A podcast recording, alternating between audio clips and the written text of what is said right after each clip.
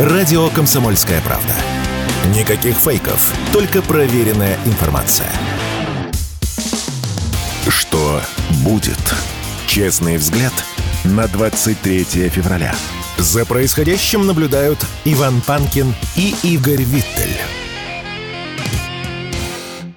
Возвращаемся в эфир Иван Панкин и Игорь Виттель. Телеграм-каналы Панкин и Виттель Реальность. Трансляция идет на YouTube-канале Неопанкин. Подписывайтесь, пожалуйста. Ставьте лайк, пишите в чате. И, разумеется, не забывайте про другие площадки. Это в Рутюбе и во Вконтакте, канал группа «Радио Комсомольская правда». Любите больше слушать и не смотреть. Сайт radiokp.ru, кнопка «Прямой эфир», либо замечательный агрегатор подкаст.ру. К нам присоединяется Андрей Клинцевич, глава Центра изучения военных и политических конфликтов. В Телеграме тоже можете его найти. Клинцевич, так и называется его канал. Андрей Франч, мы рады вас приветствовать. Всех приветствую. Так, во-первых, поздравляем вас с 23 февраля для начала. Ну и, вы знаете... Спасибо большое, взаимно всех поздравляю. Нельзя обойти стороной двухлетия с момента начала специальной военной операции. Как вы оцениваете этот двухлетний период? Скажите, пожалуйста. Знаете, да, здесь очень важно сейчас нам подвести какой-то промежуточный итог, что за два года изменилось. Ну и, наверное, есть смысл подумать о том, как это дальше будет развиваться на такой взгляд в будущее. На самом деле, очень сильно, я бы так сказал, крах иллюзий. А, крах иллюзий Запада относительно того, что русские слабы, относительно того, что они сломают нам экономику, разрушат, и мы все здесь выйдем на улицы и будем бастовать. Опять же, крах иллюзий, что наше общество достаточно слабое, разрозненное, как на Западе, и очень сильно привязано к материальным благам, и перекрывание поставок э, каких-то предметов роскоши должно вызвать у нас очень серьезные волнения. Это рухнула иллюзия, они в этом очень сильно ошиблись. В какой-то части мы рассчитывали, что наши вооруженные силы на первоначальном этапе э, боевых действий будут, условно говоря, ну, максимально готовыми. Но это такая история, которая говорит о том, что ни одна армия мира не готова к войне, которая наступает. А здесь специальная военная операция проходит в конфликте с коллективным Западом. И здесь понятно, что технологии вооружения, которые резко пошли на фронт, они очень сильно поменяли обстановку. И за два года наша армия, наши вооруженные силы очень сильно и качественно видоизменилась. Это замечают и командиры, которые, кстати, в большом количестве поменялись и на должности назначаются те, кто сейчас показывает свою максимально высокую эффективность на поле боя, потому что всегда приходится придумывать какие-то новые тактические приемы. Вот это так называемое оперативное искусство имеет большое значение значение потому что и противник, и мы постоянно вводим новые какие-то элементы. Это все связано с беспилотниками. Кстати, за два года здесь мы тоже можем констатировать, что наступила революция формы методов ведения вооруженной борьбы, связанная с беспилотными аппаратами, которые даже не каждый, ну да условно не раз в месяц, а каждую неделю модернизируются, придумываются какие-то новые способы и противникам, и нами. И беспилотники, конечно, переходят в режим автоматической работы, так называемого роя, когда они патрулируют какой-то квадрат, сами сами обнаруживают противника, его уничтожают. Частично это уже реализовано на том же Херсонском направлении, когда дроны своим машинным зрением, не имея связи с оператором, то есть не подвержены воздействию радиоэлектронной борьбы противника, определяют лодки, идущие по значит, э, по рекам, и их уничтожают. И то же самое сейчас происходит с, значит, с тяжелой техникой. Запад в этом отношении тоже не дремлет, и крупнейшие западные такие IT-корпорации, Google, различные там через свои такие дочерние структуры отправляют эмиссаров, как они говорят, для взросления искусственного интеллекта. То есть если железо самих беспилотников более-менее у всех одинаково, то всех интересует, кто быстрее сделает умную модель, которая в автоматическом режиме, проводя вычисления на борту, то есть не имея связи с оператором или с центром, сможет быстро и оперативно действовать. И здесь важно обучать нейросетку на большом количестве каких-то примеров, чтобы она училась. И Запад, конечно, не упускает такую возможность, потому что ни одни полевые испытания, ни, одни, ни одно моделирование в интернете этого не даст. Поэтому а, мы научились на совершенно ином уровне воевать. Здесь очень важно падение Авдеевки практически практически совпало вот с, с годовщиной. Это говорит о том, что мы перестроились, мы научились, мы разработали новую технологию э, взламывания эшелонированной обороны противника, забетонированной, и в условиях, когда противник применяет в большом количестве те же беспилотники и так далее. То есть фактически это такой огневой конвейер, который в кратчайшие сроки по указанию разведки пехотинцев в поле наносит удары по бункерам, начиная от э, планирующих бомб огромного просто размера и калибра, заканчивая беспилотниками, компактными FPV-дронами, которые в большом количестве применяются. Мы сосредотачиваем это на узком участке фронта. То есть все это позволяет нам действительно работать. Ну и в конце концов хотел добавить, что еще один рухнул миф, очень серьезно, о непобедимости, э, высоком моральном духе националистических подразделений, батальонов Украины, которые а, в таких, знаете, в голливудских традициях, покрывая себя там, значит, наколками, с факелами, еще что-то, показывали, насколько они непобедимые, крутые воины. И вот одно из таких подразделений, третья штурмовая бригада, значит, э, состоящая из азовцев, была направлена на деблокирование наших подразделений, которые рвались э, и прорывали оборону в Авдеевке. И эта бригада побежала. Не просто отступала, не какие-то действия были. Это было судорожное отступление. Эти кадры увидел весь мир. Значит, эти подразделения побросали раненых, технику и большими группами, перемещаясь по полям, по лесопосадкам, там бежали, как говорится, куда глаза глядят, ночью думая, что их не видят, но наши беспилотники с тепловизорами, конечно, это все засекали, и только там под 800 человек было уничтожено только при этом бегстве, неконтролируемом, без прикрытия. А, очень сильно рухнули иллюзии Запада относительно непобедимости их оружия, а, надежности их техники, а, выносливости на поле боя, все остальное. Вот эта вся ситуация достаточно быстро развалилась. Вы знаете, дело в том, что когда мы смотрим западные военные учения – это же тоже для, для экспертов и для военных важно, к чему они готовятся, как это происходит. Да и сейчас, я думаю, кто смотрел кадры крупнейших со времен Холодной войны военных учений «Защитник Европы-24», мы видим всегда, что они очень круто значит, э, намазывают лица камуфлированной краской, как э, в американских фильмах. Значит, даже танкисты мажут себе лица, и все ездят, все такие грозные и страшные.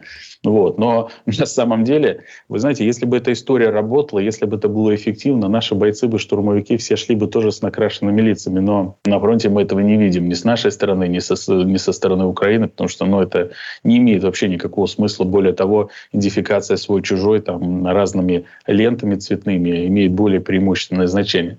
Поэтому в этой ситуации они готовятся в их понимании ну, к, не к тому конфликту, который идет. Да? То есть, условно говоря, у нас вся война большей части под землей проходит, когда мы создаем практически подземные города, укрываясь от противника, и противник точно так же делает.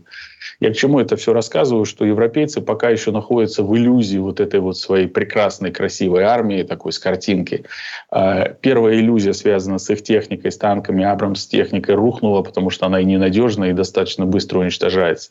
Ну, в ближайшее время, я так понимаю, не исключен вариант, что более крупные подразделения могут быть переправлены на украинский фронт, и они тогда почувствуют, что их этот окрас лица и красивые береты, которые они одевают на учения, вообще в бою не имеют никакого значения. Вот. Ну и самое важное, в конце хотел добавить, что закончилась Мюнхенская конференция по безопасности на прошлой неделе, где, как сказали западные СМИ, такое а, уныние было прям полное, и все понимали, что догнать вот эту военную машину, как Трамп нас красиво окрестил, говорит, вы с кем собрались сражаться, русские все войны в Европе побеждали, это военная машина. Кстати, американцы умеют такие громкие, яркие лозунги делать. Вот. И в этом отношении военно-промышленный комплекс, который буксует, который оказался не готов, оказалось, что наследие, которое нам досталось от наших предков, от Советского Союза, кстати, которое многие либеральные товарищи очень часто любили поливать грязью, ну как же так, столько денег было потрачено, зачем нам эти заводы, зачем мы их держим там по городам, а вот это сейчас нам и позволяет выйти на 4 миллиона снарядов по году. Это нам позволяет тысячами выпускать танки, боевые машины пехоты и миллионами выпускать патроны. Кстати, авиационные бомбы, которые сейчас используются, это уже все так называемая продукция нового выпуска. На складах уже ничего не осталось. Поэтому вот это все нам позволяет сейчас на высоком уровне, кстати, самое важное, на, с низкой себестоимостью, проводить эту операцию и только наращивать эти объемы. А вот коллективный Запад уже заскучал, это и дорого стало. Экономическая модель, которая у них сделана, когда все частные предприятия, не позволяет им мгновенно развернуть закупку в огромном количестве значит, снаряда и боеприпасов. Это, скажем так, некий итог э, прошедших двух лет. Взгляд в будущее, как это дальше будет происходить, ну, мое мнение, для западных экспертов стало понятно, что в ближайшей перспективе полугода-года качественно нарастить боевые возможности украинской армии технически просто невозможно сделать. Только вот военных контингентов стран НАТО это возможно прямое столкновение или под чужим флагом, назовем условно там, не НАТО, а какой-то а, а, альянс или какие-то коалиционные силы, ну, чтобы как бы не подвергать этой территории, а, под, не подвергать свои территории возможным нашим ответным ударам и последующим перерастанием в глобальную войну. И в этой ситуации, я думаю, что упор они будут делать на эмоциональные операции, то есть а, они поле боя воспринимают как многодоментную среду. Мы тоже, мы просто по-другому это называем. То есть они считают, что бои, которые идут на земле, они одновременно а, проходят с информационными кампаниями, атаками. То есть они могут сначала сделать какую-то атаку вброс, поднять градус, потом провести боевые действия, потом этот усилить опять какой-то информационной кампанией. Поэтому я думаю, что в ближайшее время мы с вами будем подвержены огромному количеству психологических атак, которые проплаченные информационные площадки в России, а на это американцы выделяют большие деньги на 2024 год, они называют это борьба с дезинформацией, они будут пытаться влиять на наше общество, нас запугать, как нам сейчас пугают десантные операции в Крым, как нас пугают дальнобойными ударами, крылатыми ракетами в сердце страны, в том числе и по Москве. И э, на самом деле они будут делать попытки это действительно усилить. То есть они любят, мы вот как бы сказали, мы выполнили эти действия.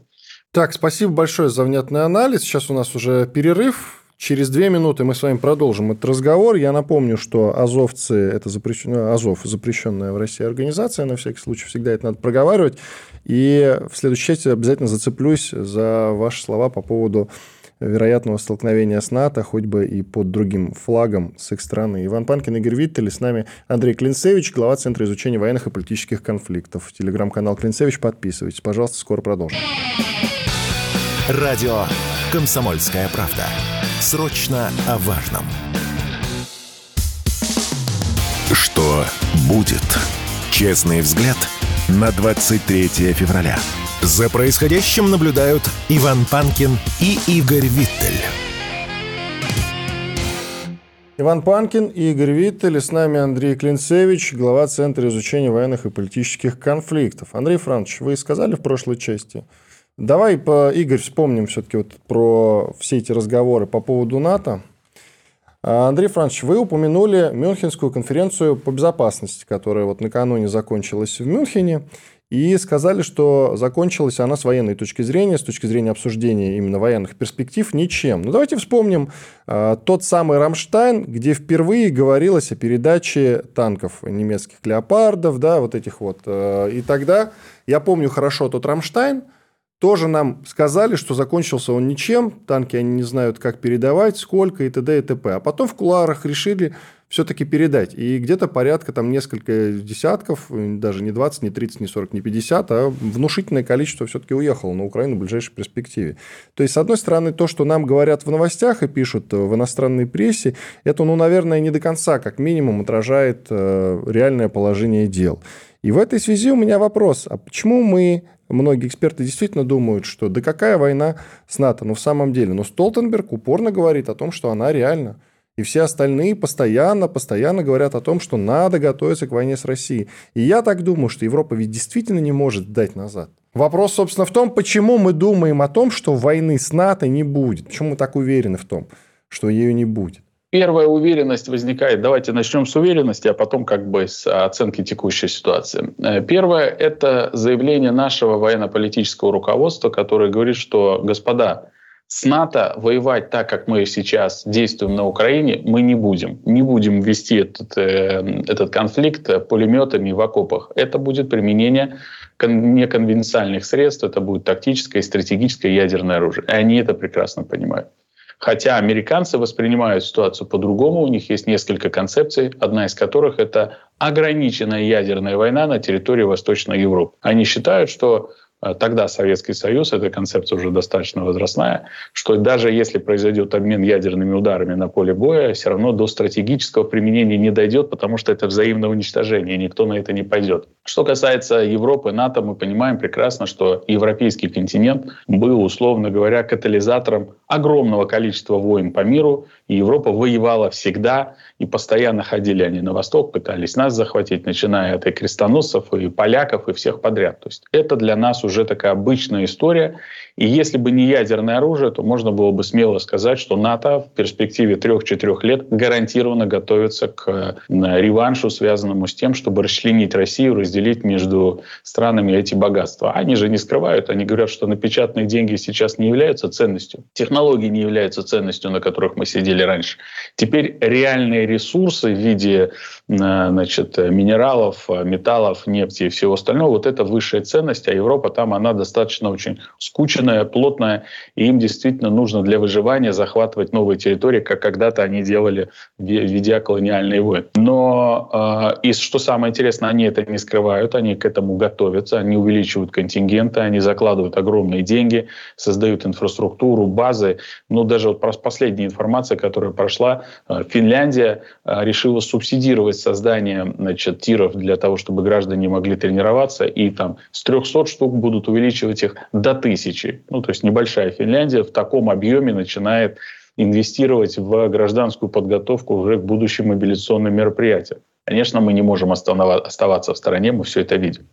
И что самое интересное, мы действительно к этому готовимся. Я был на военных заводах, я видел, с каким масштабом, размахом там закладывается производственные мощности по ударным беспилотникам, по дальним беспилотникам, по так называемым нашим беспилотникам «Черная герань», они просто безумно огромного размера, высокотехнологичные, сделаны по технологиям Формулы-1. И масштабы, которые идут, они впечатляют, и мы понимаем, что тут даже не об Украине речь, это действительно э, работа с потенциальным противником мощных на разных участках э, фронта. Причем наше руководство же сейчас уделяет большое внимание и ядерной триаде, в этом отношении списывать это со счетов точно не стоит, потому что мы являемся лидерами как по системам противовоздушной обороны, ну, я имею в виду такого э, мощного э, странового уровня, э, как по системам ударным стратегическим, это и, без, и гиперзвуковые технологии, это и ядерные двигатели на подводных носителях «Посейдон», на крылатые ракеты «Буревестник». Ну, то есть, условно говоря, мы понимаем, что если будет конфликт, это все будет уже условно применяться. Но, как американцы говорят, что ни одна, ни другая сторона, если не захочет это делать, то, возможно, будет размен по-другому происходить. То есть, в их понимании, если люди находятся на борту самолета, они начали драться, у кого-то есть граната, ну, а никто ее взрывать не будет, потому что погибнут все, будут пытаться там биться дальше на кулаках, чтобы как-то выжить или победить. Это в их понимании. Ну вот, поэтому мы это все отслеживаем и к этому всему готовимся. Игорь, у тебя был вопрос, пожалуйста. Да, вопрос-то у меня такой. Тут э, постоянно некоторые наши э, гости передачи говорят о том, что э, после учений весенних НАТО может случиться очередное обострение. Верите, нет? Качественное иное. Может. Может, э, потому что... А как оно, кстати, будет обострение проходить? Гитлер точно так же проводил учения вдоль восточно-западной границы Советского Союза. И на наши слова, зачем вы сосредотачиваете такое количество войск вдоль нашей границы, он говорил, «Э, не переживайте, это не против вас. Мы проводим учения, мы планируем воевать с Британией, вот, ну, подальше от них просто это делаем, чтобы они нас не видели. И потом просто в определенный момент они перешли значит, границу и пошли в наступление. Это действительно так. И это действительно сейчас они возводят а, инфраструктурные объекты, возводят склады, подтягивают технику. Это все, это все видно. Вот. И в какой-то части возможен переход. Я хочу озвучить, у НАТО относительно конфликта с Россией есть несколько концепций, как они планируют с нами воевать, понимая, что у нас есть ядерное оружие. Первый вариант — это их такой стратегии военные посчитали, что русских можно обезоруживающим ударом уничтожить. Они назвали быстрый глобальный удар. Он заключается в том, что на территорию России должно обрушиться сотни тысяч а, крылатых ракет в ядерном и в неядерном исполнении. То есть мгновенно вот эта армада вся налетает, уничтожает все, что есть, и мы уже ответный ядерный удар сделать не можем. У нас разрушены склады, инфраструктура, все остальное. Поэтому они делают упор на авиационную составляющую. Поэтому мы видим переброску большого количества истребителей. И в этой части поэтому американцы делают ставку на компактные ядерные бомбы, а небольшие, это бомба Б-61, которая может устанавливаться на истребители. То есть она выдерживает гиперзвуковые скорости. Причем в последней модификации у нее есть такая функция, как ядерное минирование. Представляете, бомба падает куда-то под землю, сразу не взрывается, а есть возможность ее подорвать позже или выступить в виде такого ядерного шантажа, что если что-то не сделаете, мы будем значит, э, потом ее подорвем. Понятно, что мы тоже к этому всему готовимся и понимаем, как и где это должно происходить. У нас поэтому группировка в Беларуси в том числе оснащается и тактическим ядерным оружием, и комплексы «Искандер», которые, кстати, тоже могут применять ядерное оружие а, в, в серьезном объеме, находятся и в Калининграде, и в Беларуси. То есть эти все факторы мы учитываем. Я, честно говоря, не думаю, что они перейдут в наступление, потому что Европа не готова сейчас к э, такого рода боевым действиям, даже просто общество не готово, потому что санкции, которые они вводили против нас, ударили по, евро, по европейским странам. Мы видим очень серьезную рецессию, мы видим обнищание уровня жизни граждан, и мы видим, что вот эти демонстрации, которые которые идут, они антиправительственные. И начинать боевые действия в таких условиях, ну, это значит не получить поддержки ни людей, ни парламента. А вот попытаться через этот механизм, через разыгрывание угрозы таких злых русских переформатировать всю эту историю и дать возможность заработать американским военно-промышленным корпорациям, как это происходит сейчас в Европе. Вот этот сценарий более реален. Вот я вам просто приведу несколько цифр. Чехия достаточно обедневшая уже страна, потому что туризм снизился, русских туда ездить мало. Но самое главное, у них нет миллиардов долларов там просто так выбрасывать куда-то. Им есть на что их потратить на социальные социальные нужды. Вот они сейчас на 14 миллиардов долларов заказали самолеты F-35 американские. Кстати, немцы сделали на 10 миллиардов вот, и так далее. То есть американцы сейчас заставляют европейцев сворачивать свои социальные программы, все это дело аккумулировать на закупке вооружений по возможности американских или европейских, где есть американские, как говорится, активы. Поэтому мы видим сейчас, что американцы просто обезжиривают или как Барель сказал, это наш такой сад европейский. Американцы там собирают урожай сейчас. Вот интересно. Да собираются в какой-то момент, конечно. Да, Игорь, Вы... пожалуйста. Хотелось бы уточнить. Ну, естественно, опять возникает вопрос в миллионный раз про превентивные какие-то действия. Хорошая история. Мы с вами уже этот вопрос обсуждали. Да, как нам действовать? Ждать пять лет? Денется, конечно, обсуждали. Да, как нам действовать? Ждать пять лет, условно, когда они нарастят мощности, потом попрут, или уже начинать отрабатывать сейчас? Вы знаете, э, я вспоминаю, пару дней назад у нас президент заявил, что американцы призывают нас к проведению переговоров по стратегической безопасности. Это говорит о том, что мы им выставили, видно, какую-то новую технологию, которая не, не говорится. И этот скандал на прошлой неделе в Белом доме, русские размещают вооружение в космосе, скорее всего, не просто так появился. И в этой ситуации действительно они немножко испугались тому, что мы сейчас делаем и подсказываем. Возможно, это и есть вот этот предупредительный выстрел в воздух, что, ребят, мы не шутим, давайте-ка вы действительно беретесь за голову, потому что Украина и Украина, но если вы действительно захотите сейчас против нас бросить НАТО, а у нас и президент Дмитрий Анатольевич говорил, что для нас это уже угроза существования государства. Это миллиардное население а, коллективного НАТО, плюс военный бюджет и все остальное. Тут мы уже не будем а, миндальничать. В этой ситуации, возможно, мы пододвинули какую-то инфраструктуру противоракетной обороны. Возможно, мы какие-то технологии им сейчас показали, и по разведканалам они это увидели, и для них это действительно шоково сейчас стало, и они задумались. Спасибо большое. Андрей Клинцевич, глава Центра изучения военных и политических конфликтов, телеграм-канал Клинцевич, очень рекомендую. Спасибо большое, Андрей Францович. И еще раз с праздником вас. Радио «Комсомольская правда». Никаких фейков, только проверенная информация. Что будет? Честный взгляд на 23 февраля. За происходящим наблюдают Иван Панкин и Игорь Виттель.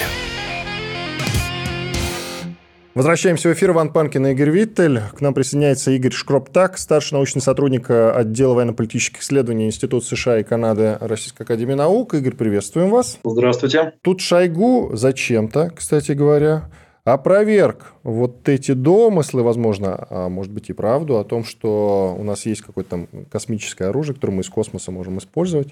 И весь мир забеспокоился на этот счет, а вышел Шойгу и сказал, что никакого у нас такого оружия нет.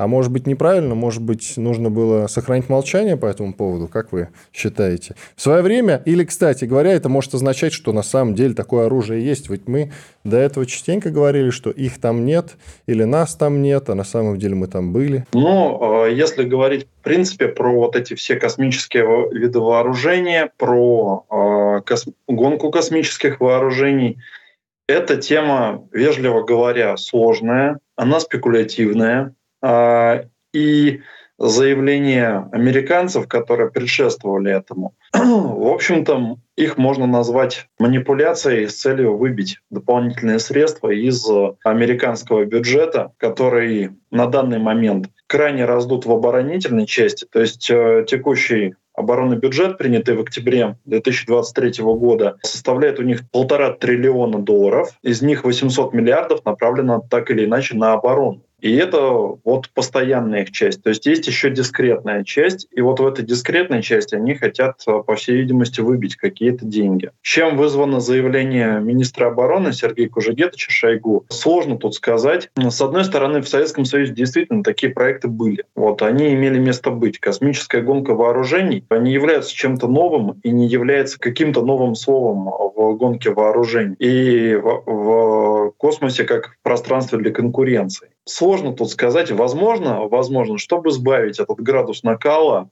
а, чтобы не нагнетать, так сказать, хотя бы там.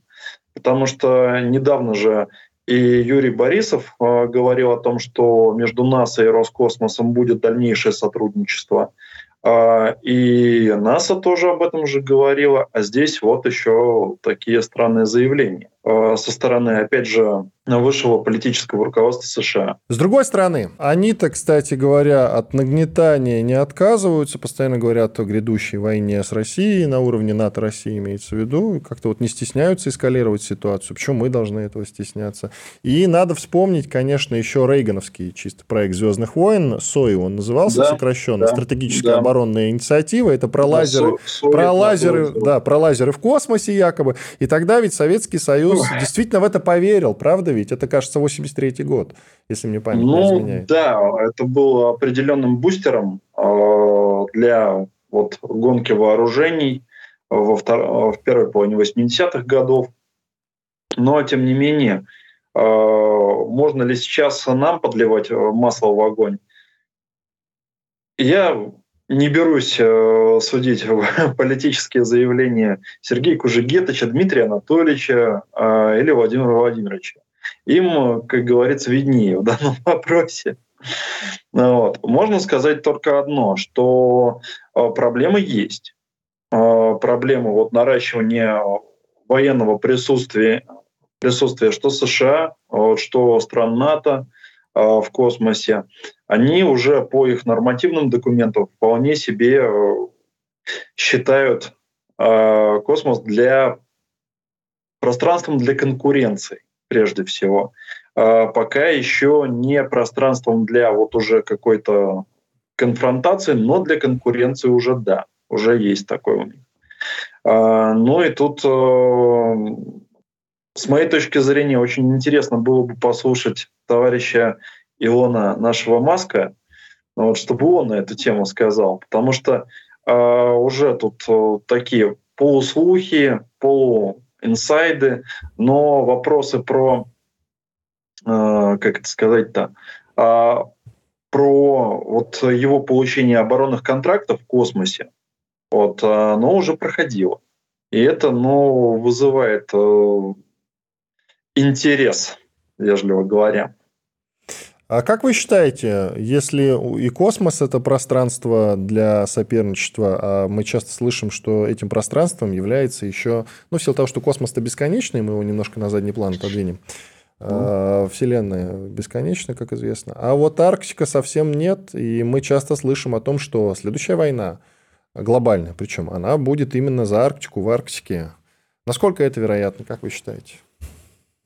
Сейчас э, можно уже говорить о том, что и США, и Канада, и практически весь состав вот Arctic Council в котором мы заморозили свое присутствие, ну, они рассматривают это действительно как поле для уже какой-то конфронтации. Вот. Декларативно они говорили уже про строительство своих атомных ледоколов. У них, правда, ничего пока не получилось, и я надеюсь, что вряд ли получится. Тем не менее, тем не менее, у них уже и территориальные определенные претензии есть, а, при том, что со стороны США главным образом претензии есть не сколько к российской арктической зоне, сколько к канадской почему-то. А, и это тоже вызывает много вопросов. А, что же касается и да, и есть проблема возможности их наращивания присутствия в арктическом регионе, в подконтрольных каких-то вот областях. То есть со стороны Норвегии, со стороны Аляски, с других вот ракурсов, так сказать с канадской стороны, возможно. В любом случае, в любом случае, но вот э, пока что, пока что частоты, ну, увеличение частоты залетов натовских разведчиков вот именно в эту зону пока не наблюдается. Если, если вот оно будет наблюдаться, это будет верный признак эскалации как, каких-то вот противоречий, конфликтов и подобных вот э, моментов. Еще одна тема, которая сейчас э, будоражит э, авторов лучших телеграм-домов, связана с ликвидацией летчика-перебежчика Максима Кузьминова в Испании, в Лаканте. Верите ли вы в то, что его действительно ликвидировал, ликвидировали? Тогда кто? Это наша, значит, разведка? Это, может быть, украинская разведка? Еще кто-то? Вот как вы считаете? Или это какая-то операция условных СБУшников под прикрытием? допустим, чтобы его уберечь, спрятать и так далее и тому подобное? Давайте обратимся к фактам. А, Максим Кузьминов был, с одной стороны, действительно, он предал присягу, он действительно э, нарушил ее, он предал своих товарищей, то есть два члена экипажа погибли. Он э, вы, вывез, соответственно, имущество, представляющее собой государственную тайну. Кроме того, любой военнослужащий в частности, военный летчик, такой как Максим Кузьминов, является определенным секретоносителем. То есть э, он э, имеет, имел доступ к документам под, под соответствующими грифами, как минимум для служебного пользования, для ДСП. В этих условиях, в этих условиях э, можно ли сказать, что здесь вот пока нет э, каких-то конкретных фактов, э, нельзя вот наверняка ничего утверждать. С одной стороны, с одной стороны, ну, действительно его как-то так очень на показ убили, но с другой стороны очень странно выглядела э, реакция, во-первых, испанской полиции. А, они очень странно так прореагировали. То он, то не он. То 28 лет, то 30 лет. То его документы, то не его документы. Вброс, опять же, этой информации тоже был крайне таким странным, подозрительным. Сейчас уже идет какое-то подтверждение. И опять же, никто пока не показал тело. Вот, э, с моей точки зрения, вот нет тела, нет дела пока что. То, То есть, есть не стоит верить в то, что его ликвидировали. Давайте так, пока подтверждений нет, вот э, я в это верю с трудом. То есть в данном случае, как э, в старых интернетах говорили, вот нужны пруфы. Вот, а лучшим э, доказательством, соответственно, какой-то силовой акции с той или с другой стороны является как раз-таки вот тело усопшего. Ну, я бы тут, если уж вы заговорили о старых интернетах, вспомнил другой мемасик. А что ты мне сделаешь, я в другом городе? Вот очень бы не хотелось. Хотелось бы, чтобы всех предателей в условном другом городе вычисляли, как говорили в фидонетах по IP, и безжалостно мочили. Это, опять же, вопрос к соответствующим службам, то есть к Федеральной службе безопасности, допустим, или к главному разведывательному управлению или службе внешней разведки.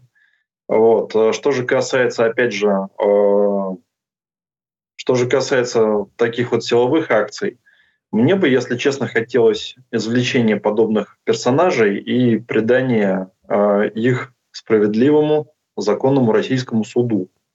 Вот, то есть, э, если говорить вот так вот, ну, опять же, у нас есть мораторий на смертную казнь. Нелегальные какие-то акции, ну, во-первых, сложно это проводить. Я не специалист по диверсионно-разведывательной деятельности, тут э, мне сложно что-то сказать. А, но с моей точки зрения, вот выкрасть такого человека и уже судить, мне кажется, это более показательно было бы, и пощечина была бы звонче. То есть, как Эйхмана. А? То есть, как Масад в свое время Адольфа Эйхмана. Да, да, например, очень хороший пример, с моей Давайте зрения. паузу сделаем, через две минуты вернемся и продолжим. Иван Панкин, Игорь Виттель, с нами Игорь Шкраптак, старший научный сотрудник отдела военно-политических исследований Институт США и Канады, Российской Академии Наук. Совсем скоро продолжим. Радио «Комсомольская правда». Срочно о важном. Что будет? Честный взгляд – на 23 февраля. За происходящим наблюдают Иван Панкин и Игорь Виттель. Возвращаемся в эфир. Иван Панкин, Игорь Виттель и с нами Игорь Шкраптак, старший научный сотрудник отдела военно-политических исследований Института США и Канады Российской Академии Наук. И мы как раз говорили про э, убийство, ликвидацию предателя, летчика-перебежчика Максима Кузьминова-Кузьминова. Тут сейчас версии разнятся по поводу ударения, да, это уже и не важно на самом деле. Э, и мы обсудили, коротко, убит, не убит, э, умер, не умер. Э, верить пока нет конкретных доказательств, а именно тела, как уверен Игорь, наш гость, пока не стоит. Я, кстати, с ним солидарен в этом смысле. Есть какой-то скепсис на этот счет, почему-то подсознательный. Но вы, Игорь, заговорили о том, что нужно не ликвидировать таких вот людей – а пытаться выкрасть и судить. И возникает вопрос, у нас, кстати, такого э, опыта, такой практики-то нет, в общем-то. Даже если взять советскую историю, да, вы все помните прекрасно, что у нас вот ледорубом в основном э, или этот, э, как там, банда, или как, практика, да, да была или, да. или ядом вот прыснул же значит, а, да, в Бандеру. Но, опять же, в Советском Союзе, в Советском Союзе была смертная казнь вполне себе, и вот примеры убийств коллаборационистов, то есть Шухевича, Бандеры, там, э, некоторых других, они являются исполнением смертного приговора. То есть им заочно был вынесен вот этот самый смертный приговор, и по итогу спецслужбы, они его приводили в итоге в исполнение. А, то есть в данном случае нет никакого противоречия с действующим российским законодательством. Смотрите, а при чем тут законодательство, если это все будет выполнять э, тайные какие-то спецслужбы, и при том концов-то не найти? Кто его убил? Даже, смотрите, испанская полиция э, Россию пока не обвиняет никак. Абсолютно. А, уже, уже ж было какое-то заявление, что вот они как рабочую версию рассматривают вот акцию российских спецслужб. А давайте сравним э, события по сути, кстати, события по сути шестилетней давности, когда отравили Скрипаля, и там тут же вообще никаких доказательств, все начали громко кричать о том, что это сделала Россия. Тоже перед выборами, да, кстати, было, за две недели. Таких, а тут с Кузьминовым ситуация-то иная, обратите внимание. Да. Они в этот раз почему-то разбираются. Вот тоже, кстати, вопрос, почему? Может быть, они заняты Навальным? Возможно, что и Навальным заняты. Я хочу сказать, что таких акций, а, что таких вот а, голословных обвинений было, ну, вежливо говоря, больше, чем вот а, обвинения по Скрипалям. То есть был еще и Литвиненко, вот, который э, был ну, убит крайне странно. Вот, непонятно зачем, почему вот так его полонием отравили. Но вот даже если помните, был такой вот Борис Абрамович Березовский, и по его вот смерти тоже там ходили разные кривотолки, вот, эм, и тоже вот э, было такое вот как э, как в South Park е, они убили Кенни, вот где-то так. Ну, хотя тоже там Странная, странная история. Вот. Что же касается Скрипалей, опять же, я замечу, никто живого Скрипаля не видел. Да. Слово. Все ограничилось вот. только коротким выступлением его дочери, как мы помним. Да, и никто после этого ни дочь, ни самого Скрипаля, даже кота никто больше не видел. Да, и котов, да, тут вот. вы правы, абсолютно. Вот, поэтому в данном случае я бы не стал сравнивать вот эти дела, э, но тем не менее я бы немного подождал. Вот, э, по крайней мере, вот до конца вот этого самого испанского следствия. Вот, то есть, и самое-то главное, самое главное, Кузьминов, в общем-то, мог э, быть до сих пор носителем актуальной э, секретной информации. Вот, чего про Скрипаля, допустим, нельзя сказать. То есть э, он как в том числе и технический специалист, Кузьминов имеется в виду, он мог э, знать какие-то механизмы, там, допустим, шифрования тех же самых переговоров, там, той же самой связи. Вот. Вертолет, который он угнал, тоже далеко там, насколько я слышал, непростой. Вот. То есть он, по-моему, радиоэлектронной борьбы и разведки. Вот. Э, то есть тут вопросов много. То есть вы имеете вот. в виду дефицитный вертолет? Ми, версия Ми-8 вот это дефицитная. Да, да, да, да, да. Угу. Там было такое непростое оборудование. То есть даже а, когда Буданов и Зеленский а, а, фотографировались на его фоне, там было видно, что это не просто боевой вертолет. Это было, собственно, как... Это был далеко не простой вертолет. Слушайте, а я сейчас неудобный вам а, задам вопрос. А чем отличается ликвидация, даже если это сделано нашими спецслужбами в Испании, условного Кузьминова, и, допустим, удар ракетой по зданию СБУ, где находится Малюк, глава этого самого СБУ, или по зданию, э, грубо говоря, ГУР, где находится Буданов. Скажите, в чем разница-то глобальная? Ликвидирован враг. Я думаю, ну как, тут вам, как журналистам, виднее, то есть в медийном каком-то эффекте, но вот, возможно, возможно, а, в, как бы это сформулировать, а, возможно в том, что если вот Малюк в результате этого всего, так сказать, погибнет, а, он станет сразу мучеником, и вот, э, ну, хотя сложно тут что-то сказать, вот на тему, почему не бьют по вот зданию ГУР, там, по зданию СБУ вот, и подобным э, замечательным местам. Для меня до сих пор это загадка. А, то есть вот, даже у вас нет ответа на этот вопрос, да? У меня нет ответа на этот вопрос. Вот, опять же, про центр принятия решений было сказано очень много, говорится об этом давно, вот, э, и как-то это пока достоверных каких-то вот э, сведений о, об уничтожении тех или иных вот центров принятия решений я пока вот ну, не видел. Вот какие-то слухи, какие-то газетные, э, какие-то газетные э, статьи, конечно, я читал. Вот. Э, единственное, что можно вот э, писать вот как аналог этого всего, э, после некоторых ракетных ударов внезапно а, допустим, в Альпи, итальянских Альпах некоторые а, офицеры итальянских спецслужб, итальянских вооруженных сил, карабиньери и так далее, они находят скоропостижную смерть. Вот буквально там в один и тот же день. Вот. Тут э, не знаю, совпадение это или нет. Вот. Я, я не знаю, я не привык верить совпадениям. Ну, вот. Но как факт того, что а, наши, так сказать, дорогие западные партнеры, они часто списывают свои смерти, смерти военнослужащих на другие какие-то регионы. Это, в общем-то, практически установленный факт.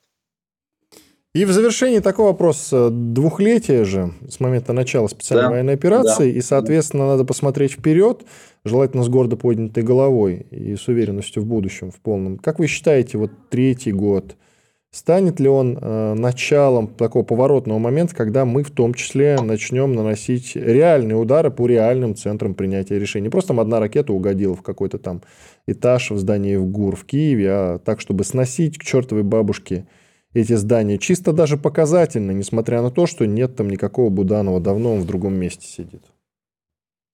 Я бы, э, я бы чего хотел. Во-первых, пожелать нашим военнослужащим, работникам правоохранительных органов на новых территориях, а, работникам военно-гражданской администрации вот в этот славный день и в день уже двухлетия специальной военной операции, во-первых, победы. Вот, и понимание того, что вот это, то, что вот сейчас происходит, оно не зря. Это во-первых. Во-вторых, а, во-вторых, по поводу ударов по центрам принятия решений, я бы с большим удовлетворением э, отнесся к тому, чтобы э, регулярно баражирующий беспилотник над Черным морем просто бы сбили. Потому что когда над Черным морем летает вот американский беспилотник э, Global Hawk. Вот, Или Reaper MQ-9 день... какой-нибудь. Да, да, да, да, да. Вот. А, потому что вот э, когда вот летает этот Global Hawk над акваторией Черного моря, обязательно что-то на Черном море происходит плохое. Или на фронте происходит тоже плохое. Вот. Я бы хотел, чтобы один раз взяли и, ну, чтобы он как-нибудь сам, может ну, быть, вот сам уже было такое, мы провоцировали падение одного, помните? Да, вот. И хочется, чтобы вот такая практика была бы регулярной, вот. Потому что, ну, тут уже сложно как-то относиться к этому, а, ну, сложно искать этому оправдание. А вы вот... не опасаетесь эскалации с теми же Соединенными Штатами Америки? Они ведь будут мстить за то, что сбит, как они считают, ну, в нейтральных там водах, да, сбит их беспилотник. Ну, они же, а, а, они уже уже утеряли беспилотник. Ну как, мстили, не мстили. Вот. Недавно они от хуситы взяли и сбили их беспилотник. Вот. То есть тоже как бы... Ничего, Вопросов... ничего не последовало за это. И, и, да, и как бы дальше-то и чего? Вот. Ну, то есть э, хотелось бы, скажем так, более всестороннего, более комплексного обеспечения безопасности наших военнослужащих э, и, соответственно, более такого комплексного обеспечения специальной военной операции. Спасибо. Дело ведь не только в ГУР. Вот. Спасибо большое. Игорь Шкроптак, старший научный сотрудник отдела военно-политических исследований Института США и Канады Российской Академии Наук, был с нами. Я надеюсь, остался доволен. Я, Иван Панкин и Игорь Виттель, мой коллега. С вами прощаемся до понедельника. Друзья, все будет хорошо, как я обычно говорю. До свидания. Радио «Комсомольская правда». Мы быстрее телеграм-каналов.